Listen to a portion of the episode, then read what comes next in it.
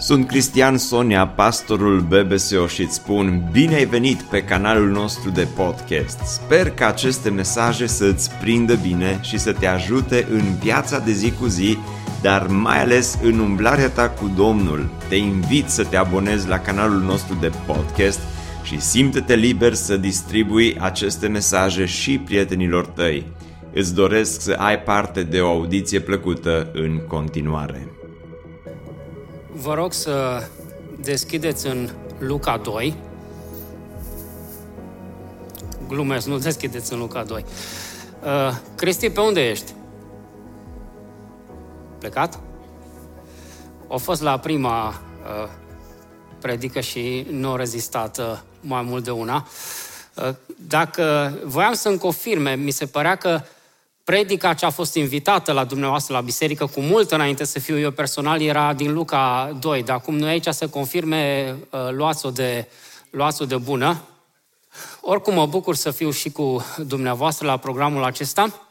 Mesajul meu din uh, uh ziua de astăzi este din uh, Matei, capitolul 7 și de data asta e pe bune. Vă rog să deschideți în Matei în capitolul 7 uh, și o să citesc una dintre cele mai cunoscute secțiuni, dintr-una dintre cele mai cunoscute predici din istoria creștinismului, așa că astăzi facem un pic de plagiat. Am să predic o predică uh, predicată de mult de Isus, iar secțiunea este cea cu poarta uh, strâmtă din versetele 13 și 14.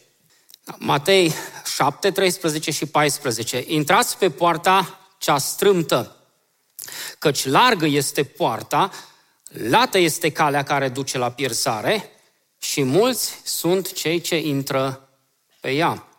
Dar strâmtă este poarta, îngustă este calea care duce la viață și puțin sunt cei ce o află.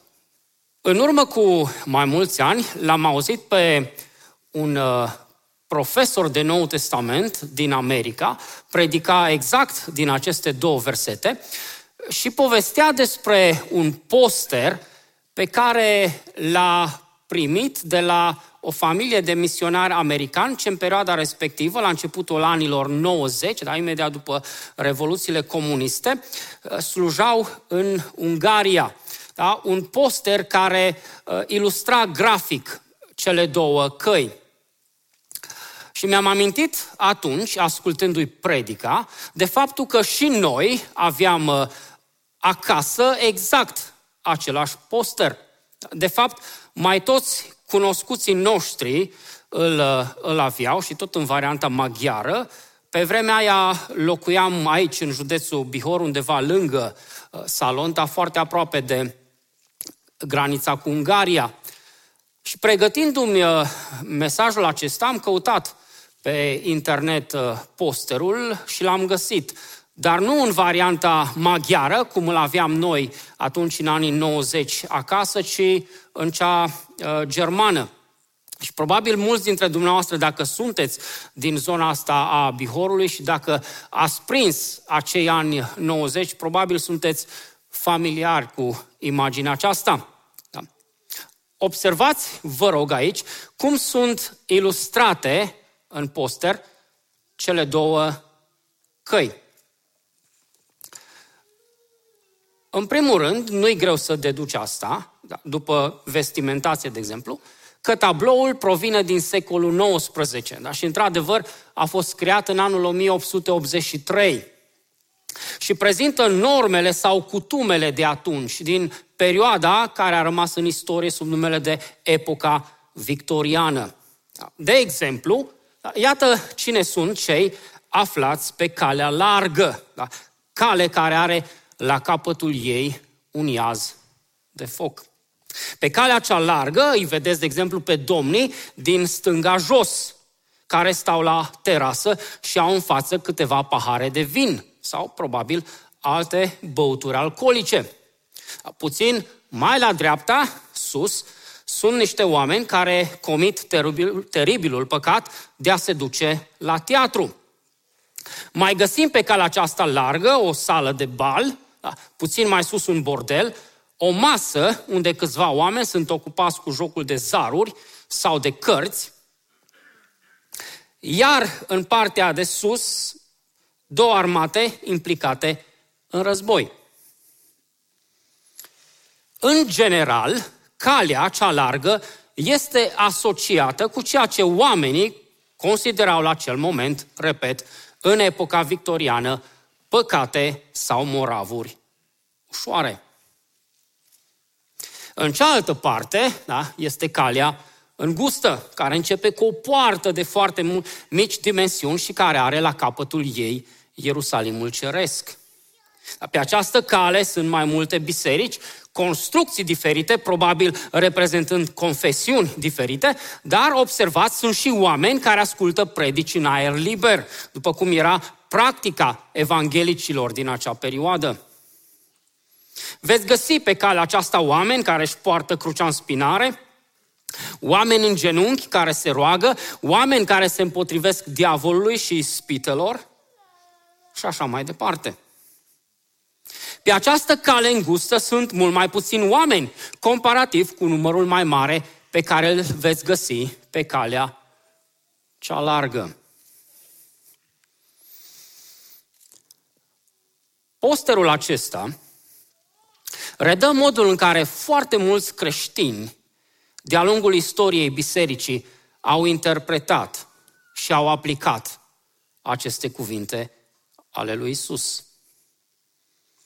Calea cea largă a fost și încă este asociată cu o viață imorală, destrăbălată, cu libertinajul și lipsa sfințeniei.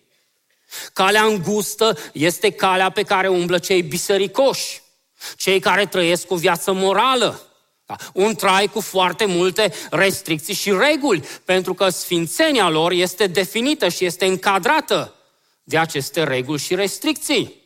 Pe calea îngustă e luptă, plăceri, deșertăciuni, pe ea nus. Calea îngustă este calea celor care se panichează doar când aud cuvântul distracție.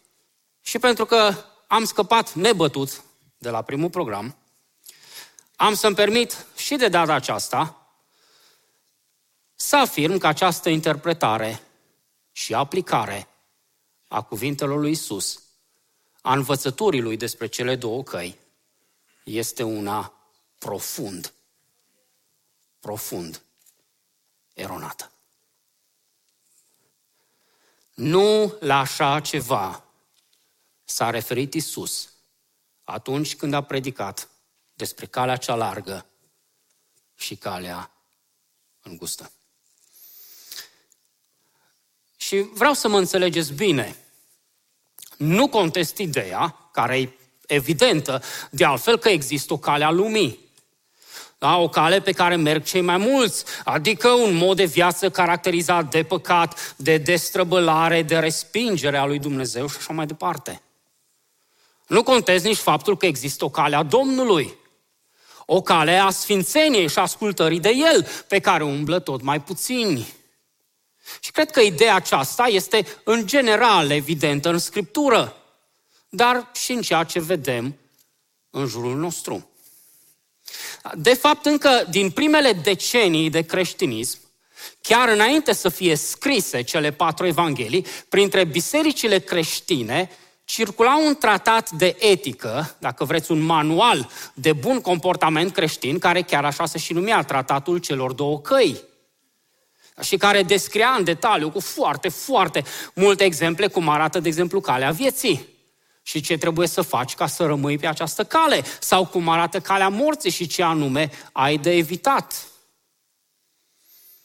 Dar astfel de abordări moraliste, pe cât pot ele să fie de folositoare la un moment dat, pe atât pot fi ele de periculoase.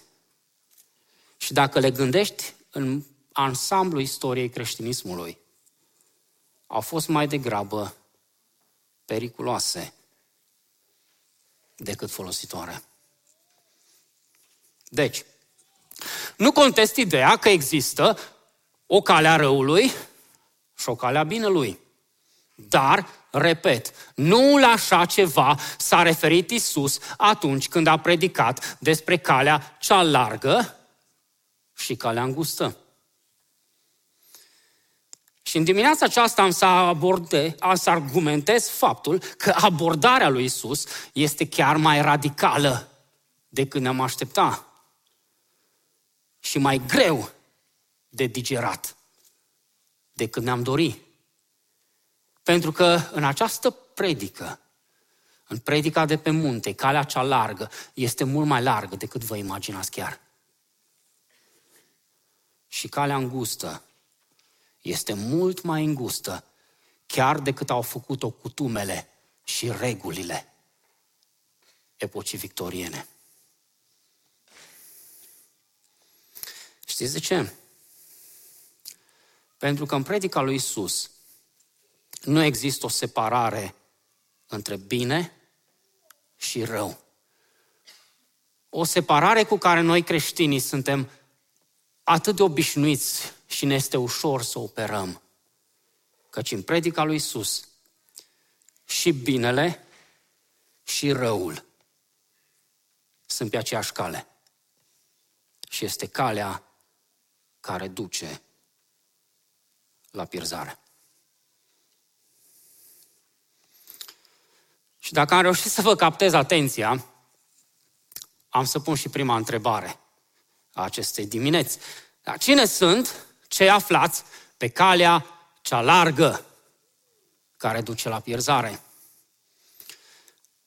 Versetele pe care l-am citit, am specificat asta deja, la Matei 7, 13 la 14, fac parte dintr-o predică, din așa numita predică de pe munte, Matei, capitolele 5, 6 și 7. Și fiind un fragment dintr-o predică, ar trebui să ne așteptăm ca această predică să aibă o logică internă. Adică marile idei ale predicii să se lege între ele. Mai concret, învățătura lui Isus despre cele două căi ar trebui să urmeze da, într-un mod logic și să fie dezvoltată din ceea ce Isus a predicat până la momentul acela. Și credeți-mă, chiar are legătură cu ce a spus Isus până aici. Un alt aspect important care nu trebuie ignorat. Cui anume predică Isus? Dar cine sunt cei care s-au adunat pe munte în ziua aceea și îl ascultă? Începutul capitolului 5. Când a văzut Isus noroadele, s-a suit pe munte și după ce a șezut jos, ucenicii lui s-au apropiat de el. Apoi a început să vorbească și să învețe astfel. Iisus predică ucenicilor lui, dar o face în auzul mulțimilor din Galileea. Și o întrebare importantă care trebuie pusă aici este dacă acei mulți și acei puțini care umblă pe cele două căi sunt descriși de Isus la modul general, adică oameni din lumea întreagă sau dacă sunt limitați la cei adunați atunci să-L asculte pe Isus, adică cei mulți și acei puțini care au venit din Galileea. Răspunsul cel mai probabil este ambele. Dar, dar, accentul lui Isus este pe cei care în ziua aceea sunt acolo și ascultă predica. Ei sunt mulții și puținii de pe cele două căi.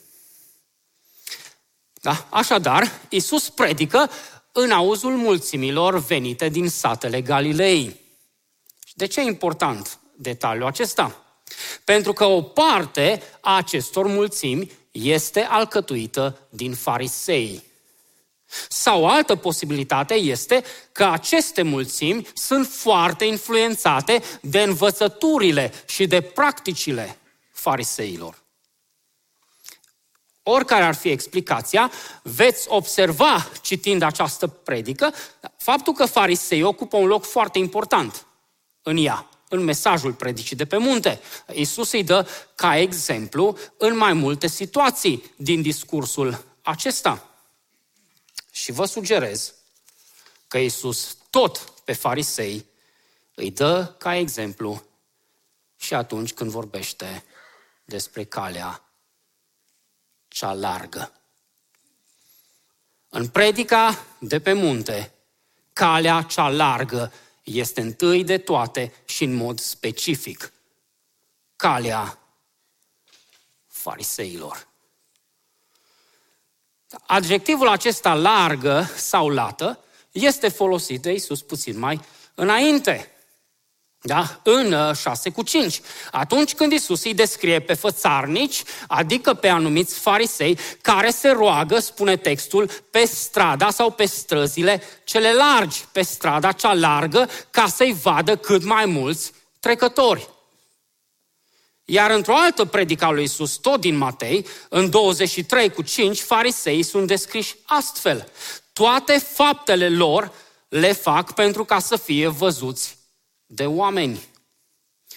Astfel își fac filacterele late sau largi. Da, citez. Toate faptele lor le fac pentru ca să fie văzuți de oameni. Astfel își fac filacterele late sau largi. Cu alte cuvinte își pun pe frunte filacterii late, da, texte cu versete din Vechiul Testament, ca să-i vadă toți cât de pasionați sunt ei față de lege, față de citirea Vechiului Testament. Iar apoi în textul nostru, în 6 cu 5, ei se roagă în public, dar nu oriunde, ci pe strada cealaltă, ca tot să vadă că sunt ei de pioși de oameni ai rugăciunii. În 6 cu 5, fariseii sunt pe strada cealaltă, pe calea cea largă. Și știți ce fac pe calea aceasta? Se roagă, nu se destrăbălează. Și apoi în 7 cu 13 și 14, Iisus ne spune că această cale largă duce la pierzare. Cine sunt? Ce aflați pe calea cea largă care duce la pierzare? Oh, da, nu contest asta. Pe această cale sunt mari păcătoși. Sunt destrăbălații lumii. Sunt oamenii fără Dumnezeu. De acord. Dar nu la ei se referă Isus în predica de pe munte. În predica de pe munte, calea cea largă este calea fariseilor. Și cine sunt farisei? În aceeași predică, în 5 cu 20, Iisus afirmă căci vă spun că dacă neprihănirea voastră nu va întrece neprihănirea cărturarilor și fariseilor, cu nici un chip nu veți intra în împărăția cerurilor. Și cum poți să întreci neprihănirea fariseilor? Iisus continuă. Voi fiți dar desăvârșiți după cum și Tatăl vostru, cel ceresc, este desăvârșit. Deasupra neprihănirii fariseilor este doar neprihănirea lui Dumnezeu. Farisei erau genul de oameni pe care să-i dai exemplu pentru viața lor morală neprihănită se rugau de cel puțin trei ori pe zi, dar posteau două zile pe săptămână, erau nelipsiți de la sinagogă, dădeau zecioală din absolut tot ce aveau. Respectau până și cele mai mărunte, mai neînsemnate legi ale Vechiului Testament. Și câte și mai câte fapte bune făcute și câte și mai câte reguli respectate. Pe calea cea largă, cale care duce la pierzare, nu sunt doar ticăloșii, destrăbălații și păgânii, acestei lumi. Pe aceeași cale sunt atât de mulți oameni morali, oameni religioși, oameni umblați cu regularitate pe la biserici, oameni care trăiesc vieți cumpătate, oameni care respectă reguli, ritualuri și restricții, oameni cu o viață definită de negații. Eu nu fac asta. Eu nu o comit pe asta la alta.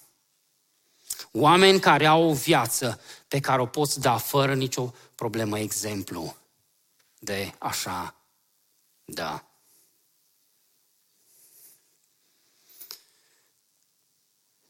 Dar care, la fel ca farisei din vremea lui Isus, au o problemă fundamentală. Și știți care este? Inima pe care nu o vede nimeni. Și ăsta este marele pericol a unei vieți religioase trăite pe bază de reguli și de restricții. Aparența sau fariseismul. Discrepanța dintre ceea ce afișezi și ceea ce ești în inima pe care nu o vede nimeni. Și cu asta trec la a doua întrebare a predicii mele. Cine sunt atunci cei aflați pe calea îngustă?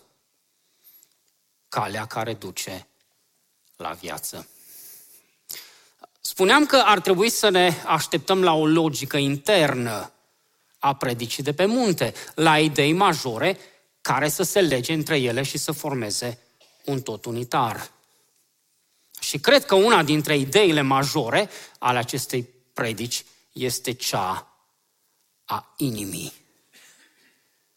Isus trece dincolo de ceea ce se vede cu ochiul, dincolo de tot ceea ce afișau Fariseii, de exemplu, și abordează în această predică problema ascunsă a inimii.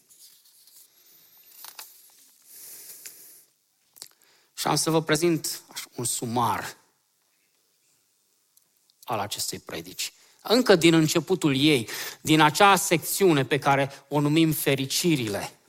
Că și fericirile nu sunt altceva decât stări interioare, stări ale inimii, da? săraci în duh, blânzi, flămânzi și însetați după neprihănire, milostivi și în cele din urmă ferice de cei cu inima curată, pentru că doar ei îl vor vedea pe Dumnezeu. Și apoi avem, după secțiunea fericirilor, așa numita secțiune a antitezelor. Ați auzit că s-a zis, dar eu vă spun, la secțiune care face trecerea de la acțiune exterioară, fapta care se vede, la starea ascunsă a inimii, pe care nu o vede nimeni. De la efect vizibil la cauza ascunsă. Ați auzit că s-a zis să nu ucizi. Acțiunea vizibilă. Dar eu vă spun, că oricine se mânie atitudinea inimii va cădea sub pedeapsa judecății. S-a zis să nu prea curvești, dar eu vă spun, acțiune exterioară, eu vă spun că oricine se uită la o femeie ca să o poftească, a și prea curbuit cu ea unde? În inima lui. Atitudinea ascunsă a inimii. S-a zis să iubești pe aproapele tău și să urăști pe vrășmașul tău. Dar eu vă spun, iubiți pe vrășmașii voștri, binecuvântați pe cei ce vă blestemă, faceți bine celor ce vă urăsc și rugați-vă pentru cei ce vă asupresc și vă prigonesc, ca să fiți fii ai Tatălui vostru care este în ceruri. Abia când reușești să nu lași discrepanțe între ceea ce trăiești în relația cu alții și în public și starea interna inimii, abia atunci ești ca Tatăl tău din ceruri. Apoi, secțiunea practicilor bune, făcute în ascuns, nu de ochii lumii. Nu vă îndepliniți neprihănirea voastră înaintea oamenilor ca să fiți văzuți de ei. Când faci milostenie, dar să nu știe stânga ta ce face dreapta, pentru ca milostenia ta să fie făcută în ascuns. Și tatăl tău care vede în ascuns, care te vede când nu te vede nimeni, îți va răsplăti. Când vă rugați, să nu fiți ca fățarnicii, cărora le place să se roage stând în picioare în sinagogi da? și la colțurile străzii cele late, pentru ca să fie văzuți de oameni când te rogi. Intră în odăița ta, încuieți ușa și roagă-te tatălui tău, care este nascuns. Da? Și tatăl tău, care vede nascuns acolo unde nimeni nu te vede, îți va răsplăti. Și ultima, secțiunea posesiunilor materiale. Nu vă strângeți comor pe pământ, ci strângeți-vă comor în ceruri. Pentru că unde este comoara voastră, și aceeași idee, acolo vă este și inima. O idee majoră a predicii de pe munte este ideea de stare a inimii. Nu ceea ce se vede în afară de către oameni, ci ceea ce ascunzi în inimă. Și aici este geniul de predicator al lui Isus, care niciodată nu pune, nu rostește întrebarea asta. Dar prin fiecare secțiune din predica de pe munte, el creează tensiunea aceasta nerostită. Nu contează ce afișezi, nu contează cum te văd alții, ci cum îți este inima. Cum îți este inima. Și dacă înțeleg eu corect firul logic al predicii de pe munte, inima celor care sunt pe calea îngustă are două calități. Este neîntinată, ferice de cei cu inima curată, pentru că numai ei îl vor vedea pe Dumnezeu. Și este neîmpărțită. Unde ți este comoara, acolo ți este și inima. O inimă neîntinată și o inimă neîmpărțită. Și în argumentul predicii lui Iisus, inima este neîntinată de ură, de răutate, de mândrie, de curvie și de lăcomie. Și este neîmpărțită, total dăruită lui Dumnezeu. Nu îl împarte pe Dumnezeu nici cu posesiunile materiale și nici cu reputația, cu imaginea exterioară și nici nu are domenii ascunse ale inimii care încă nu îi sunt dăruite lui și pe care Dumnezeu nu le stăpânește, nu le vede și nu le controlează. Degeaba trăiești o viață morală, religioasă, plină de reguli și restricții, dacă inima ta nu este în întregime a lui Dumnezeu. Și dacă în inima ta este ură, răutate, mândrie, curvie și lăcomie, spune Isus calea îngustă. Nu este calea celor buni. Nu este calea celor religioși sau morali. Calea îngustă este doar calea celor cu inima neîntinată și neîmpărțită. Și asta e o veste foarte, foarte ria. Pentru că, hai să fim sinceri, care dintre noi are o astfel de inimă? Eu vă spun sincer că nu am. Și suspectez că niciunul de aici nu are.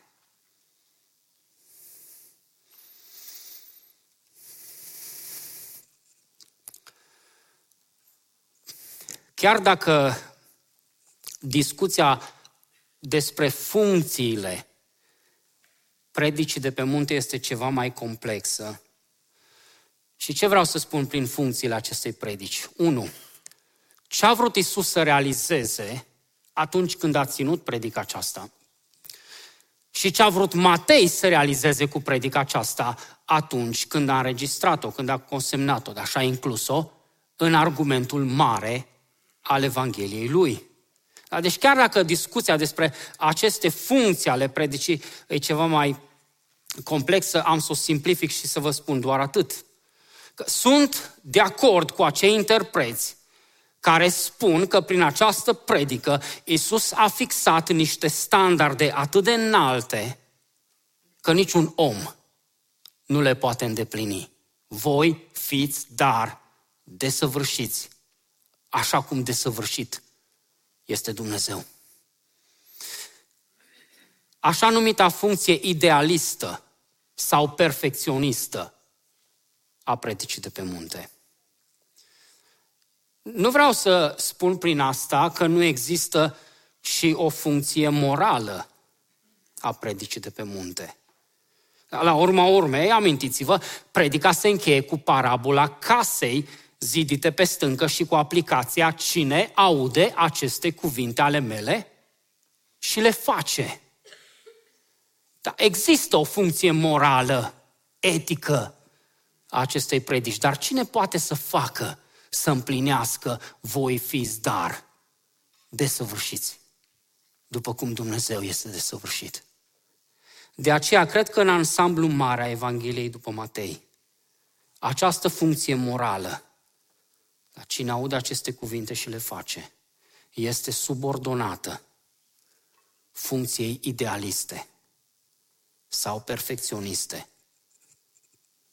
a predicii de pe munte. Și hai să simplific asta și să o spun altfel. Cred că funcția principală a predicii de pe munte este aceea să ne arate nevoia crucii de pe munte. Să creeze în noi, în ascultătorii de atunci și de acum, o criză a neputinței și a insuficientului și altfel să ne dovedească nouă tuturor neputința și totala dependență de lucrarea jerfei lui Isus Hristos. Și privită din această perspectivă mai largă, calea îngustă nu este calea celor buni, morali, religioși, ci este calea celor cu inima întinată și împărțită, dar care într-o bună zi și-au adus inima lor întinată și împărțită la crucea lui Hristos. Și acolo la cruce, Dumnezeu le-a curățit inima și le-a întregit-o datorită jerfei Fiului Său. Calea îngustă este calea crucii. Și știți de cât de îngustă este calea asta? Nu pe cât de îngustă a făcut o perioadă victoriană cu tot setul ei de reguli și de restricții. Ci calea îngustă este pe cât de îngust a fost lemnul crucii lui Hristos. Pentru că această cale îngustă nu este altceva decât dâra lăsată de crucea lui Hristos.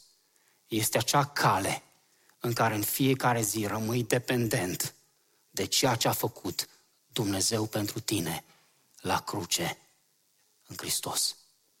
Calea dependenței totale de jertfa Lui. În argumentul mare al predicii de pe munte, cele două căi nu fac distinția între fapte păcătoase și fapte sfinte. Nu ăsta e argumentul lui Isus. Și distinția este fapte, pe de-o parte, fie ele bune sau rele. Și pe de cealaltă parte, harul care te duce la cruce. Calea îngustă este calea în care rămâi dependent de harul mântuitor al lui Dumnezeu. de la cruce. Și de aceea vreau să îmi închei predica răspunzând la întrebarea, totuși, cine sunt cei aflați pe calea îngustă, folosind o altă imagine? Una care sunt sigur că vă este foarte cunoscută, probabil ați auzit-o în zeci de predici. E o ilustrație deja super uzată cu cele două urme de pași în nisip.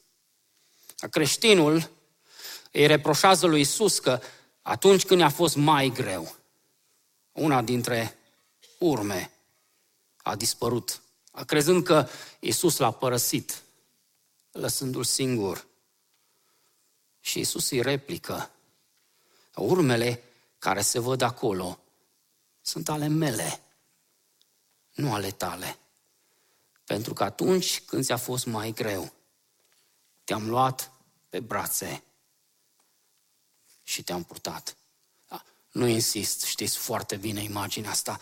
Dar de aici vreau să-mi construiesc finalul predicii. Într-un sens, pe calea îngustă, există o singură pereche de pași. Și nu este perechea mea de pași.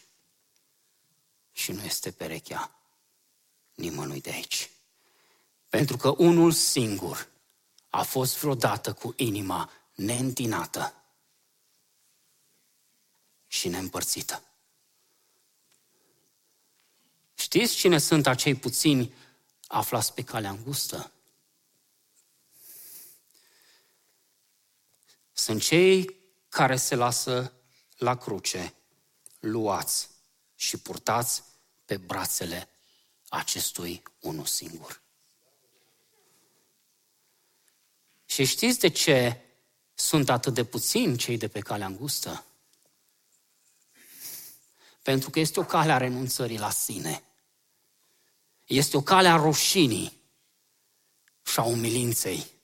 Pentru că e o rușine și o umilință să recunoști că nu ești în stare să te ții singur pe picioare și ai nevoie să fii luat în brațe și purtat. Calea îngustă este calea celor suficienți de umili să se lase luați în brațe și purtați de Isus. Calea celor care rămân dependenți de lucrarea Lui și de purtarea Lui. Calea îngustă nu este o cale caracterizată de reguli și de restricții. Să nu faci asta, să nu te atingi de asta, să nu guști asta în limbajul lui Pavel. Cei care sunt cu inima predată lui Hristos. Și El acolo la cruce le-a luat inima și le-a curățit-o și le-a întregit-o. Nu au nevoie de reguli și de restricții. Și știți de ce? Pentru că nu ei umblă pe calea asta, ci El îi poartă. Și îi poartă prin cuvântul său, care nu este o colecție de reguli și de restricții, ci este puterea aceea dumnezească ce reformează un om din interior, îl schimbă radical, îl schimbă cu totul dinăuntru. Și poartă prin exemplul său, care nu este un exemplu distant la orizont, ci este exemplul acela care e mereu cu tine, lângă tine, în fața ta, în spatele tău, alături de tine. Mereu acolo să te apuce și să te poarte. Și îi poartă prin Duhul Său, care vine să insufle să dea acea supracapacitate de a trăi o viață pe care n-am putea o trăi altfel, cu tot chinul nostru și epuizarea noastră de a respecta reguli și restricții creștine. Așa ne poartă Hristos, prin cuvânt, prin exemplu și prin Duh. Așa că tot ce trebuie să facă cei de pe calea îngustă este să înceteze să mai trăiască un creștinism epuizant, cu prea multe reguli și restricții. Și pur și simplu să se abandoneze, să se lase luați și purtați de el.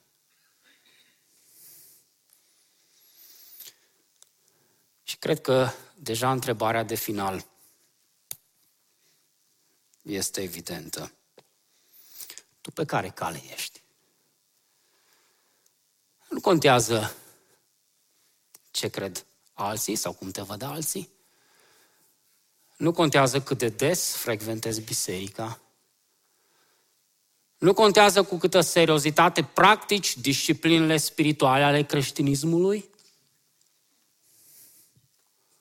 Nimic din astea nu contează atâta timp cât nu ai răspunsul corect la întrebarea cum îți este inima. Și cum îți este inima. Dacă în dimineața asta inima ta încă întinată și încă împărțită, soluția nu sunt mai multe reguli și mai multe restricții. Soluția este să te oprești în dreptul crucii. Pentru că acolo la cruce Dumnezeu ne-a luat inima noastră și ne-a curățit-o și ne-a întregit-o. Ne bucurăm mult că ai ascultat acest podcast și dacă ți-a fost de folos, scrie-ne un scurt mesaj la adresa aminarondbbso.ro aminarondbbso.ro Ne-am bucurat mult să te putem cunoaște, să știm cine ești și de unde ești. Dacă dorești să afli mai multe informații despre BBSO, despre cine suntem, care este viziunea noastră, intră pe site-ul bbso.ro. Îți mulțumesc că ești alături de noi și că ne ajuți să ducem viziunea mai departe. Așteptăm să ne reauzim cu bine la următorul podcast.